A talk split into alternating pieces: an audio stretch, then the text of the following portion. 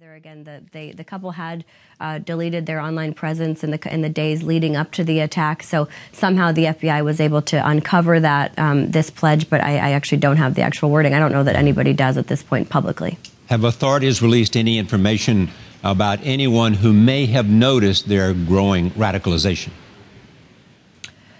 Not that I am aware of. We did hear from the leader of the mosque where Mister Farouk was a member. Um, we heard he's granted interviews to the media since we last spoke, uh, talked about, you know, Mister Farouk as a, a quiet man, didn't really make a lot of noise. Um, he was extremely devoted to his faith. He did go to mo- the mosque uh, two times a day, usually every day, he said. So um, that's more learning more about that. We're also learning about Mister Farouk's childhood. Uh, he was born in Illinois. He grew up in Southern California. California.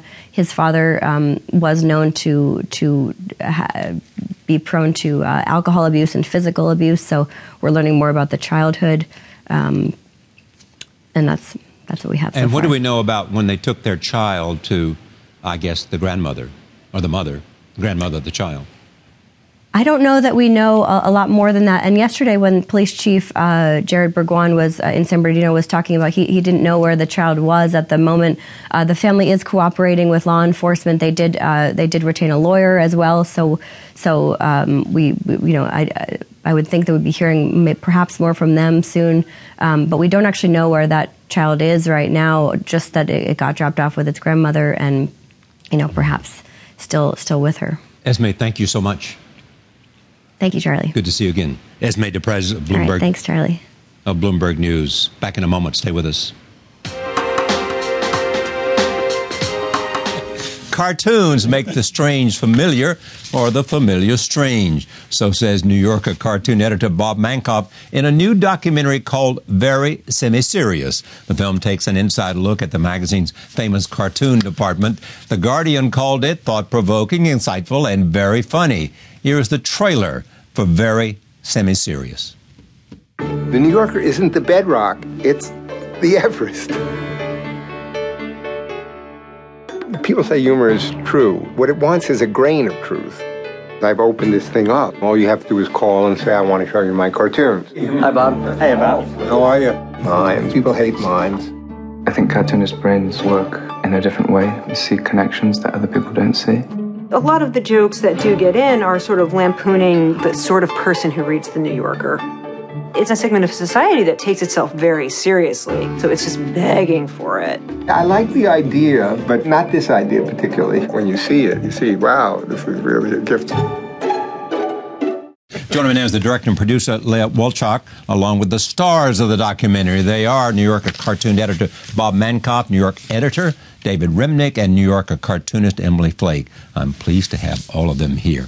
So let me just start with the obvious. Have you seen the movie? Do you like the movie? I love it. Love it. Leah did a fantastic job. She yeah. started showing up at our office with funding from Kickstarter. Oh, and I you, thought, you raised the money yourself. I thought student production, but what the hell, let's be nice. And the end result is this amazing, touching, hilarious film. It's the damnedest thing. How right? did you do it? It took a long time to do it, actually. Um, I showed up at Bob's office about nine years ago and said, hey, Bob, I just graduated from film school. I want to make a film about the New Yorker cartoon department. And, and he I was like, no. You said no. I don't think so. You said, I've been waiting for you. And say, come back in, come back in nine years. Yeah, all right. Hello, makeup? Yeah. And um, so what did he say?